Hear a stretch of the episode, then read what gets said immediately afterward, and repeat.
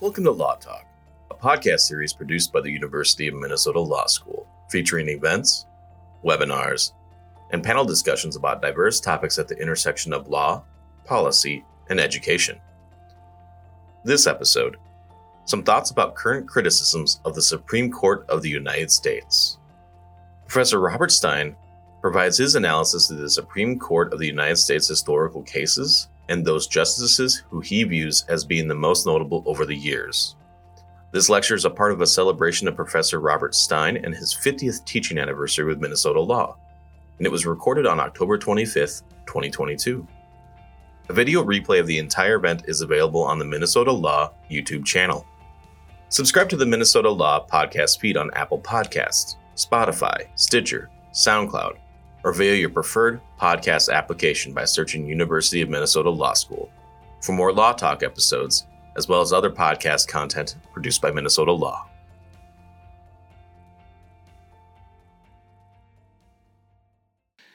Today, I would like to talk about some thoughts about current criticisms of the Supreme Court of the United States. And this lecture, too, relates to the course I now teach on the U.S. Supreme Court and great cases that have shaped the nation. The Supreme Court has come under a great amount of criticism in recent years, particularly after decisions in the last term that overruled long-standing precedents such as Roe versus Wade. In addition, uh, in that term, uh, the court allowed more statutory restrictions on abortion. The court also shifted the line separating church and state and began to rein in the discretion of government agencies among several other truly remarkable decisions. And the pace of change by the court may continue in the current term that began the first Monday of this month, as the court has agreed to hear cases involving one, a challenge to affirmative action programs at Harvard and North Carolina, two, a voting rights case involving an allegation that Alabama discriminated against African Americans by gerrymandering election districts. And three, the issue of whether laws forbidding discrimination on the basis of sexual orientation must give way to business owners claiming a right of free expression. And those are only three of many huge cases that the court has taken up this year. Criticisms and proposals to quote unquote reform the Supreme Court have been made by scholars, journalists, members of other branches of government, and these criticisms and proposals have received wide commentary. Some criticism has even come from within the court itself. In a remarkable exchange, one I don't quite recall in recent years, after Chief Justice John Roberts delivered a speech defending the court and saying unpopular decisions should not call the court's legitimacy into question, Justice Elena Kagan countered in remarks at a law school this past summer, quote, disregarding stare decisis, the doctrine of abiding by past decisions in the absence of compelling evidence that change is required undermines public confidence, unquote. In the time I have today, I'd like to discuss some of the so called reform proposals and express my views on those proposals. A presidential commission on the Supreme Court of the United States has been appointed and issued its final report in December of last year, and I will note some of the conclusions of that commission. Following those remarks, to the extent time is available, I would like to talk about some of the justices I have admired the most among the 116 justices that have been appointed to the Supreme Court in the 232 years since the court was established in 1790. I'm currently working on a book to describe 25 of the most notable justices of the Supreme Court, and I think I see some of my research assistants in here who are helping me as uh, we work on that uh, book. One of the proposals that has been made to reform the court is to increase the number of justices on the Supreme Court. Critics of the current Supreme Court have urged the appointment of additional justices so that the views of the new justices, together with those of the current members of the court, would create a new majority on the court. Now, the size of the Supreme Court is not mandated in Article 3 of the Constitution. It is decided by law by Congress. The size was set by Congress at six judges, justices in the first Judiciary Act of 1789, and the Congress planned to increase the size of the court as the population of the United States increased. The size of the court was increased to seven justices in 1807 reflecting the increased population. The size of the court increased to nine justices in 1837 and increased again to 10 justices in 1863. President Lincoln was the only president to appoint a 10th justice on the Supreme Court. In 1866, the Republican Congress wanted to not deny President Andrew Johnson a Democrat who succeeded to the presidency upon the assassination of President Lincoln, deny him the ability to appoint any Supreme Court justices after unsuccessfully trying to impeach him. Congress passed the Judicial Circuits Act in 1866 that provided that the next three justices to retire or die would not be replaced until the court reached the size of seven by attrition. One justice was removed in 1866, so the court became nine justices. A second justice was removed in 1867, and the court became eight justices. And by 1869, President Andrew Johnson was no longer president, and there was no longer concern about him having any appointments to the court. And so Congress passed the Circuit Judges Act of 1869 that set the size of the Supreme Court at nine where it has remained ever since for 153 years. Now, as many of you know, President uh, Franklin Roosevelt attempted to increase the size of the court in 1937. President Roosevelt was frustrated by a five justice conservative majority on the court holding unconstitutional several important acts that were part of Roosevelt's New Deal package of legislation. And so he proposed this bill that would add one new justice to the court for every justice who had reached age 70 and had not retired until the court reached the size of 15 justices. The plan was commonly described as Roosevelt's court packing plan. Uh, interesting, uh, the dean mentioned I hold the Everett Fraser Professor of Law. Everett Fraser was a great Democrat, and uh, he went out lecturing all over the country back at that time in favor of President Roosevelt's plan to increase the size of the Supreme Court. But the plan ran into a lot of uh, opposition in Congress, and it probably would have ultimately failed. It, it, it didn't actually die, but it was near death. But suddenly, the larger court was no longer necessary for passage of Roosevelt's New Deal legislation. In the 1937 case of West Coast Hotel versus Parrish, Justice Owen Roberts, who frequently was part of the five justice conservative majority, changed his mind, switched his vote to uphold the constitutionality of state minimum wage legislation, and so the blockade of five conservative justices was broken. That vote change has been called, many of you familiar with this, the switch in time that saved nine, saved the court at nine. Also in 1937, President Roosevelt had an additional appointment to the court to fill the seat of one of the conservatives, Justice William Van Devanter, who retired, and Roosevelt appointed Alabama Senator Hugo Black to the court. And uh, Black ha- had been a supporter of the court packing plan, but uh, he, uh, w- he commended himself to President Roosevelt, and so he was uh, the first appointment Roosevelt made to the Supreme Court. And so the court has remained at nine justices where it continues today.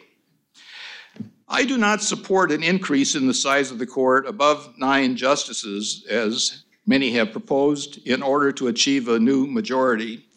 In politics, I believe that what goes around comes around. And if one party does this to protect its constitutional priorities, there's nothing to prevent the other party from increasing the size of the court further when it comes into power. And so the nine may become 12, and the 12 may become 15, and so on. And for those reasons, I'm very doubtful about it, the benefit of uh, the increase in the size of the court. In my opinion, the case has not been made that a larger court would produce better decisions. In fact, the court is taking fewer cases now than it has for decades. When I started teaching, they were taking uh, some 200 cases or more a year. In recent years, they're taking 50 to 55 cases a year. So it's a much smaller workload of the court now than previously. So I do not uh, support an increase in the size of the court. The Presidential Commission on the Supreme Court was divided in their views on this proposal, and so the Commission took no position on the proposal to increase the size of the court. A second reform proposal has been to limit the terms of the justices from a lifetime appointment to a non renewable term of significant length. It's often been suggested, such as 18 years. In fact, and these are interesting figures to me, the average length of the terms of justice has become longer in recent years. From 1789 to 1970, about 50 years ago, 1789 to 1970, justices served an average of 14.9 years on the court.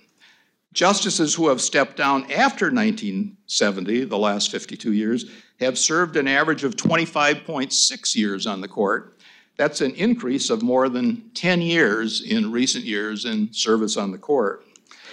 And the retirement age has increased from an average of age 68 before 1970 to age 79 for justices retiring after 1970. Be- between 1789 and 1970, there was a vacancy on the court once every 1.9, 1.91 years in the 50 years after 1971, there has been a vacancy on the court once every 3.75 years. So you see the terms are getting longer and the openings uh, spaced out much further. The Constitution sets the length of the term of federal judges, including Supreme Court justice, as a lifetime appointment. A change in the term of Supreme Court justices would require a constitutional amendment, and that's the principal reason I am not supportive of a change limiting the term of justices to one long, non renewable term, such as 18 years. A long, non reviewable term, renewable term might be reasonable, but I'm concerned about the constitutional amendment process. Once the Constitution is open for amendment, some very undesirable results could occur. And that could result in the loss of critically important civil rights. There are two processes for amending the Constitution, and one of them would be calling for a constitutional convention. If that process was followed, any of our precious existing constitutional rights might be threatened by the actions at the convention. Everything is on the table if that occurs. I believe it is important to protect the Constitution from changes that result from the passions of the moment.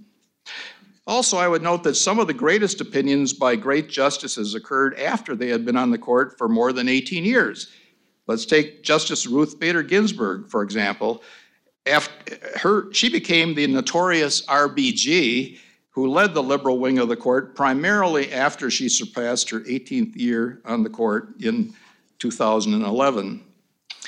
There was support for term limits for justices on the Presidential Commission on the Supreme Court, but it was far from unanimous. The Commission report listed the arguments for and against term limits. Now, another proposal for change in constitutional law that has been advanced is a constitutional amendment uh, that would allow a Supreme Court judgment declaring a federal law to be unconstitutional to be overturned by a two thirds vote of both houses of Congress. There's some precedent for that idea in Canada's Charter of Rights and Freedoms, in which a quote, notwithstanding, unquote, clause allows a parliamentary override of a Canadian Supreme Court decision holding a Canadian statute incompatible with a charter protected right. The Canadian Parliament has yet to exercise that prerogative. Now, that Canadian provision was brought to my attention a few years ago by when Justice Ruth Bader Ginsburg sent me a speech she delivered to a U.S. Canada Judicial Conference in which she discussed that provision. She was a good source of material for my seminars. I would uh, get uh, copies of her speeches pretty regularly. Justice Ginsburg did not support the concept, and neither do I. Another proposal that has been advanced for change in the operation of the Supreme Court would be the adoption of a judicial code of ethics for the justices. There is an advisory code of conduct covering all other federal judges, but that code by its own terms is not applicable to the justices. I think it would be desirable for the court to adopt a code of ethics or a code of conduct applicable to Supreme Court justices. That would address concerns that have arisen when justices participate in cases where there, when there is concern about an alleged conflict of interest. In my view, it would be preferable for the court to adopt its own code of conduct rather than have one applied to it that is enacted by Congress. Uh, if a congressionally enacted uh, code would raise separation of powers issues. The Presidential Commission on the Supreme Court commented favorably about adoption of a code of ethics or a code of conduct for the Supreme Court, but did not make a formal recommendation on the question. There is a change that I believe would reduce some of the current criticisms of the Supreme Court, and that is a change in the Senate rule for votes to confirm Supreme Court nominations. Before 2013, the Senate rules required a, a, a supermajority for confirmation of judicial appointments. To end debate or a filibuster about a nomination, the Senate rules provided for a cloture vote to end debate. The percentage of votes required to end debate has changed over time, but in 2013 and now, the cloture motion to end debate requires 60 votes to be approved. That essentially established a requirement of a supermajority to confirm judicial appointments. In 2013, when the Democrats had a majority but not a supermajority of the Senate, Democratic senators were worried that the cloture rule would prevent some of the judicial appointments by President Obama uh, to receive a confirmation vote because they lacked the necessary 60 votes of senators to invoke cloture. As a consequence, the then Senate leader, Senator Harry Reid of Nevada, was successful in leading the Senate to change its rules to eliminate the cloture rule for nomination of federal judges other than Supreme Court nominations. And those nominations of judges other than Supreme Court justices could be approved by a vote of a simple majority of the Senate or 51 votes. But after 2013, the Senate rules still applied the cloture rule to votes to confirm appointments to the United States Supreme Court. In 2017, Senate Republicans uh, had a majority of the Senate, and they were successful in removing the cloture exception for Supreme Court nominations. After that change, all judicial nominations, including nominations of Supreme Court justices, can be confirmed by a vote of a simple majority of the Senate, 51 votes. The appointments of President Donald Trump's three Supreme Court appointments and President Joe Biden's single, so far, Supreme Court appointment were confirmed largely along party lines. Justice Neil Gorsuch by a vote of 54 to 45, Justice Brett Kavanaugh by a 50 to 48 vote, and Justice Amy Coney Barrett by a 52 to 48 vote, and Justice Ketanji Brown Jackson by a 53 to 47 vote. I would like to see the cloture rule reapplied to all judicial appointments, but particularly to Supreme Court nominations. That would require that most Supreme Court nominations receive some amount of bipartisan support. I believe that would reduce some of the polarization that currently exists regarding Supreme Court appointments. I would be in favor of a change in the Senate cloture rules to require a supermajority of 60 senators to confirm nomination of a justice to the Supreme Court. The Presidential Commission uh, considered uh, Uh, on the Supreme Court considered other proposals for change in the structure and operation of the Supreme Court, but I believe the proposals I have discussed are some of the more significant ones. I would like to move to the remaining part of this lecture and talk about some of the notable justices that I particularly admire in the long history of the Supreme Court. These are justices who have made extraordinary contributions to the development of constitutional law that established our nation and protects the freedoms that we cherish. I wish there was time to talk about many more of my heroes on the court, uh, but I hope I've reserved enough time to talk about four of the great justices who have served on the court. I begin with the great Chief Justice, and I think many of you know who I'm talking about Chief Justice John Marshall. I regard Chief Justice John Marshall as the greatest Chief Justice in the history of the Supreme Court. He was not the first Chief Justice. Many people can't remember who was Chief Justice before him. Um, Chief Justice Marshall was the fourth. But he was the Chief Justice whose leadership and decisions helped to create and strengthen a new nation out of the quarreling 13 states that came together after the Declaration of Independence. Marshall had never been a judge before President John Adams appointed him to the court. He was a politician, serving as a Federalist congressman in the House of Representatives until he was appointed to be Secretary of State in the John Adams administration. He had no judicial experience before he became Chief Justice. What Chief Justice Marshall had was a vision. And I've studied these justices. I think so often visions are important to success in life, where people want to go with the responsibility they have. Marshall had a vision of a new nation, and he had incredible ability to persuade other justices to support this vision. Most of his legendary opinions were unanimous. Through many nation building cases, such as Gibbons versus Ogden, in which he interpreted the Constitution to give the Congress of the new nation extraordinarily broad power over interstate commerce. Indeed, broader than anything since. There's no, there's, there's no decision that's given Congress broader power than Gibbons versus Ogden uh, by uh, Chief Justice John Marshall, but also his decision in Marbury versus Madison, where he completed the separation of powers of the three branches of government by holding the Supreme Court had the power to hold acts of the Congress and by extension acts of the President uh, unconstitutional. Marshall helped to build the new nation in which all the branches of government have co equal powers. In the 34 years he served on the court, he was principally responsible for bringing about the reality of a new nation. My opinion, he is the great Chief Justice. The Chief Justice I regard as the second greatest Chief Justice in the history of the Supreme Court is Chief Justice Earl Warren. Like Marshall, Warren had never been a judge before becoming Chief Justice. He too was a politician. But what a politician!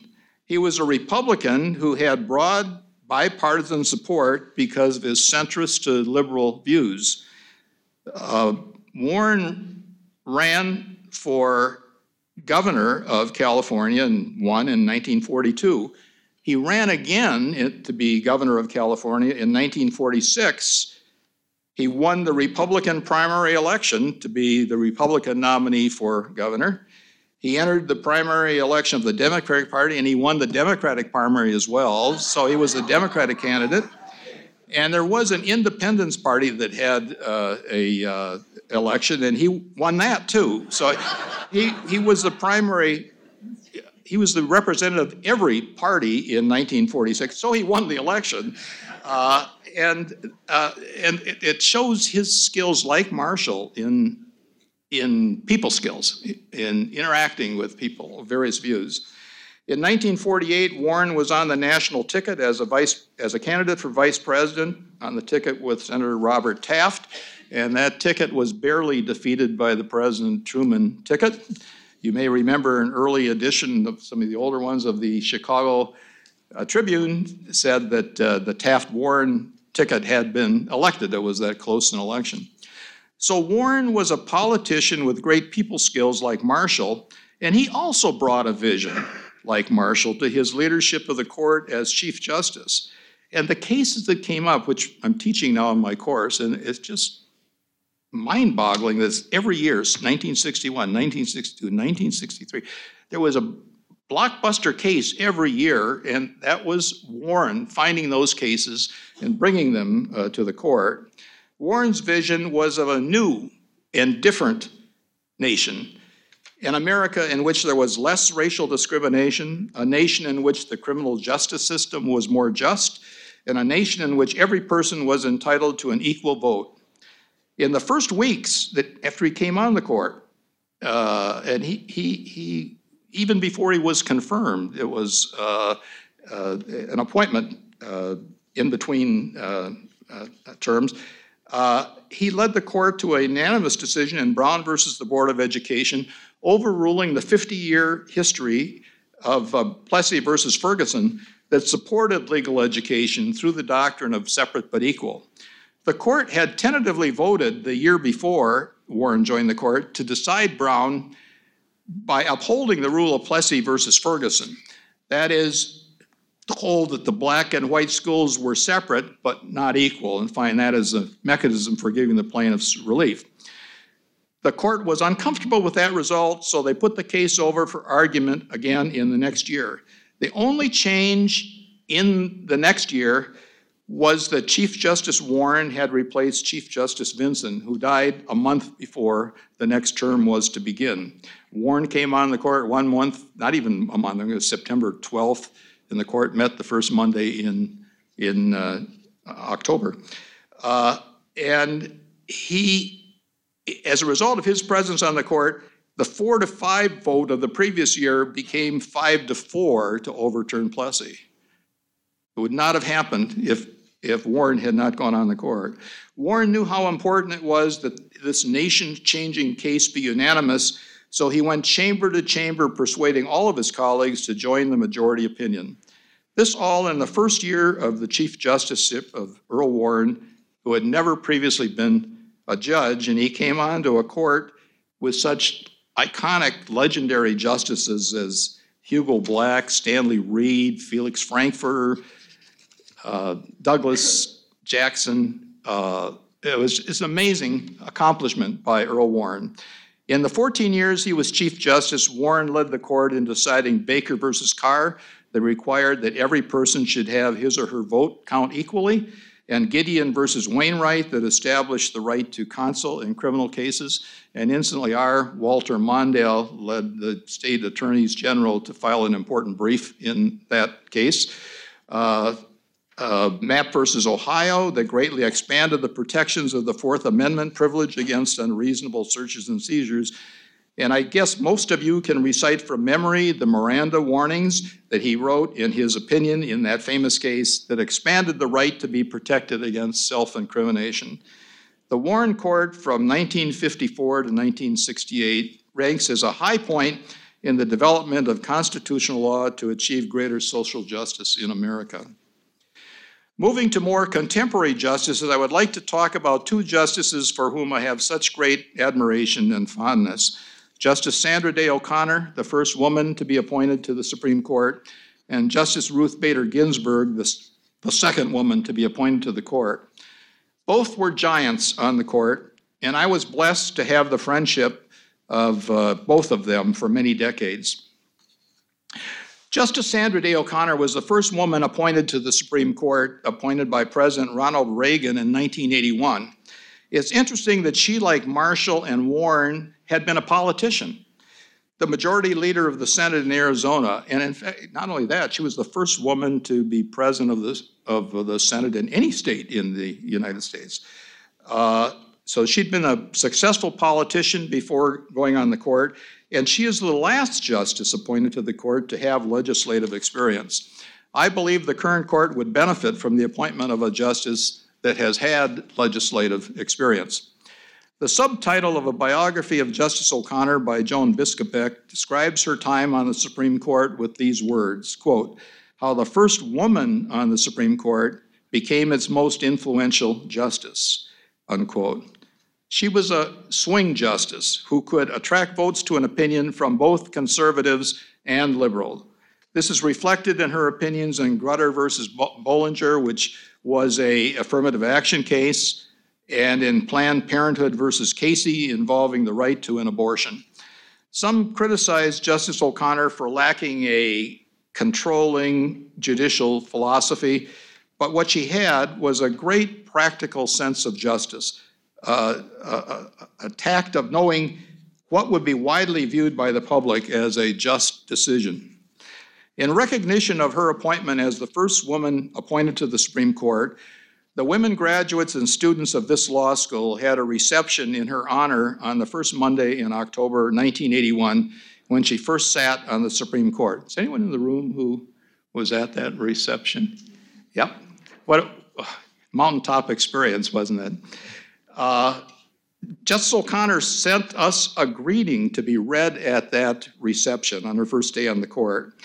She accepted my invitation to visit Minnesota when she could, and she came in 1987, on which visit the University of Minnesota awarded Justice O'Connor an honorary Doctor of Laws degree. Justice O'Connor made additional visits to the law school in subsequent years, and in introducing her to an audience on a later visit, I described her first visit in 1987 in these words. Most of us in the room were old enough to remember this, but quote, if you were not old enough in 1981 to be aware of her appointment, it may be hard for you to fully appreciate how electric and powerful that moment was in American history. As I walked with Justice O'Connor in those days of 1987 when she was here, I was astounded at the powerful impact her appointment to the court had on people, but particularly on women. Wherever we went, crowds of women would press forward many, it's not an exaggeration, with tears running down their face, many just wanting to touch her. She represented such a momentous step forward in opportunities for women in this country. She represented the American dream for women, not just in law, but in all fields of endeavor. So I'm very proud of Justice O'Connor's appointment to the court and, and certainly her work on the court. The fourth justice and final one I would like to talk about briefly today is Justice Ruth Bader Ginsburg, who was a friend for over 40 years before her sad death in, 19, in 2020. We met when she was a professor at Columbia Law School, and I was a professor here. Later, I would visit her each year when she was on the DC Court of Appeals, and still later, a justice on the Supreme Court. I was there interviewing clerks who were interested in law teaching and would always arrange a visit with uh, Ruth Ginsburg. She was our graduation speaker here during the time she was on the Court of Appeals, and she was the first justice to participate in a conversation with me as part of the Stein series that was referenced earlier. Uh, we also served together on the Council of the American Law Institute for many years and the ABA Center for Human Rights. So we had many connections, very fond of Justice Ginsburg. We have several Swedish students in the room today who are exchange law students. And I'd like to note that the first position Justice Ginsburg had after her law school graduation and a federal clerkship was as Associate Director of a project on international procedure, where she learned to read and speak Swedish, and she co authored a book on civil procedure also in Swedish. In 1969, Lund University in Sweden conferred an honorary degree of laws on then Professor Ginsburg. And in 2019, near the end of her life, within a year of her death, she traveled to Sweden to be honored by Lund University as a Jubilee Doctor on the 50th anniversary of her honorary degree. In 1973, Ruth Bader Ginsburg became General Counsel of the American Civil Liberties Union Project on Women's Rights, which she had founded, and she argued many groundbreaking cases that expanded constitutional rights for women. Later, as a judge, she also authored the majority opinion in landmark cases recognizing the constitutional rights of women, such as U.S. versus Virginia, striking down the male only admissions policy of the Virginia Military Institute, VMI uh, I believe that no justice is more responsible for the advancement of women's rights in the last 25 years than Justice Ginsburg. Even her dissenting opinions, as in Ledbetter versus Goodyear, have become legendary. In introducing her on one occasion, I said no one had, no justice had done more to advance constitutional rights of women than she had, And she stood up and corrected me to say she had worked to advance the constitutional rights of all persons, including women. In the last 10 years of her life, Justice Ginsburg became known as the notorious RBG. She thought that was very funny and was so pleased by that description. Uh, I saw her almost every year in the last several years. And each time I visit her office, uh, she would take me over to a table in which she had all kinds of memorabilia displayed to show me the many T-shirts and and other golf balls and things that say uh, "Notorious RBG." Justice Ginsburg's death in September 2020 was such an overwhelmingly sad day for all of us who treasured her leadership on the court in extending the constitutional and protections for all of us. So I thank you for the opportunity to share with you some of my thoughts on current criticisms of the Supreme Court and to acknowledge some of the most notable Supreme Court justices for whom I have such enormous admiration. Currently, in my 51st year on the law school faculty, I'm so pleased to teach about and write about our great Supreme Court and the marvelous justices who have developed our constitutional law over the past 232 years. And let me close with a teaser. I'm pleased to announce that one of the current justices of the Supreme Court has agreed to come to Minnesota in the next academic year for a conversation with me as part of the Stein Lecture Series. Thank you very much.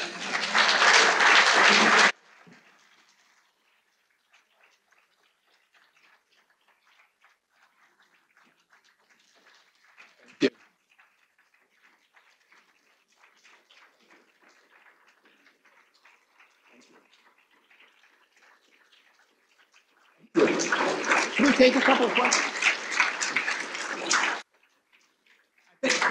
I, thank you so much. That's very kind of you. Uh, I don't want to cut into our refreshment time too far, but uh, let's take a couple of questions if anyone has any.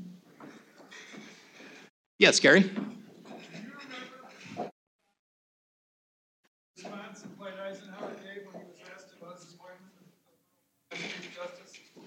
I think he said it was a damn fool mistake. yeah.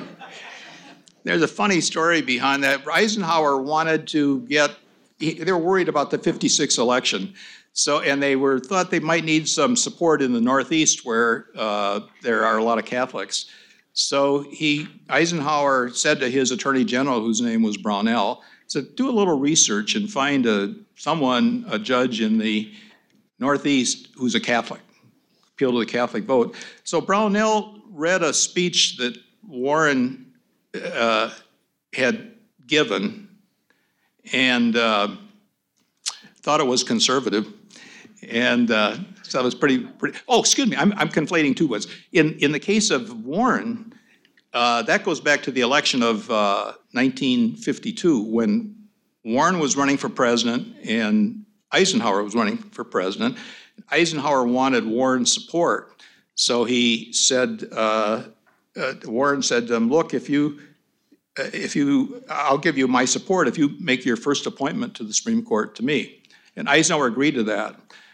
Well, then Vinson died in September of that of 1953, uh, and uh, uh, so Eisenhower again went to the same Attorney General Brownell. Brownell gave him bad advice on a lot of occasions. He said, call up Warren and ask him what I promised him. Did I, did I promise him the first associate justice position or the first chief justice position? And Warren said, you said the first justice position. And so that's how, that's how Warren got on the court. Time for, yeah. Let's, sh- oh, I have a microphone over here. Um, who, Perfect. Let's have this one be the last one because we do have a microphone upstairs and there's plenty of time upstairs to ask Bob some questions.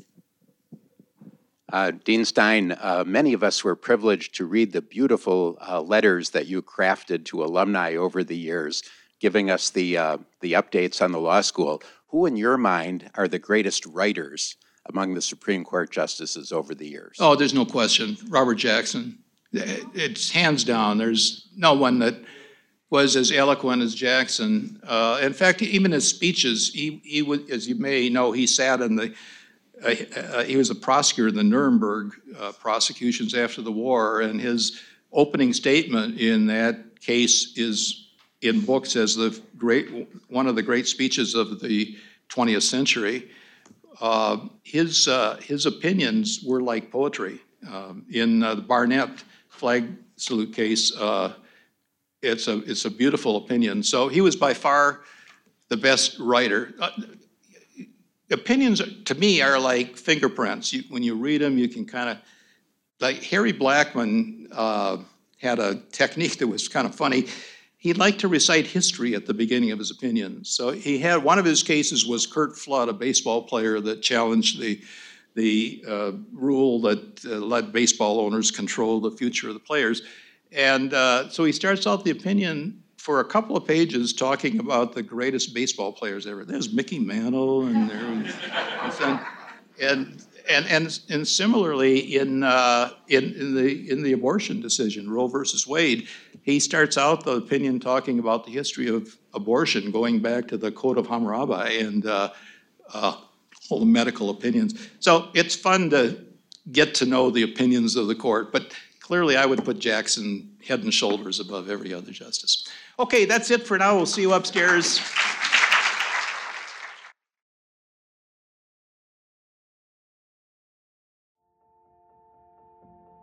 This podcast has been brought to you by the University of Minnesota Law School. Follow us on Twitter, Facebook, Instagram, and LinkedIn.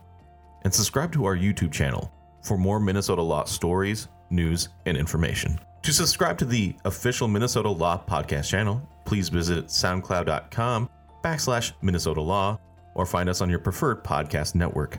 The views expressed by the participants of this program are their own and do not represent the views of, nor are they endorsed by, the University of Minnesota or the University of Minnesota Law School. None of the content should be considered legal advice.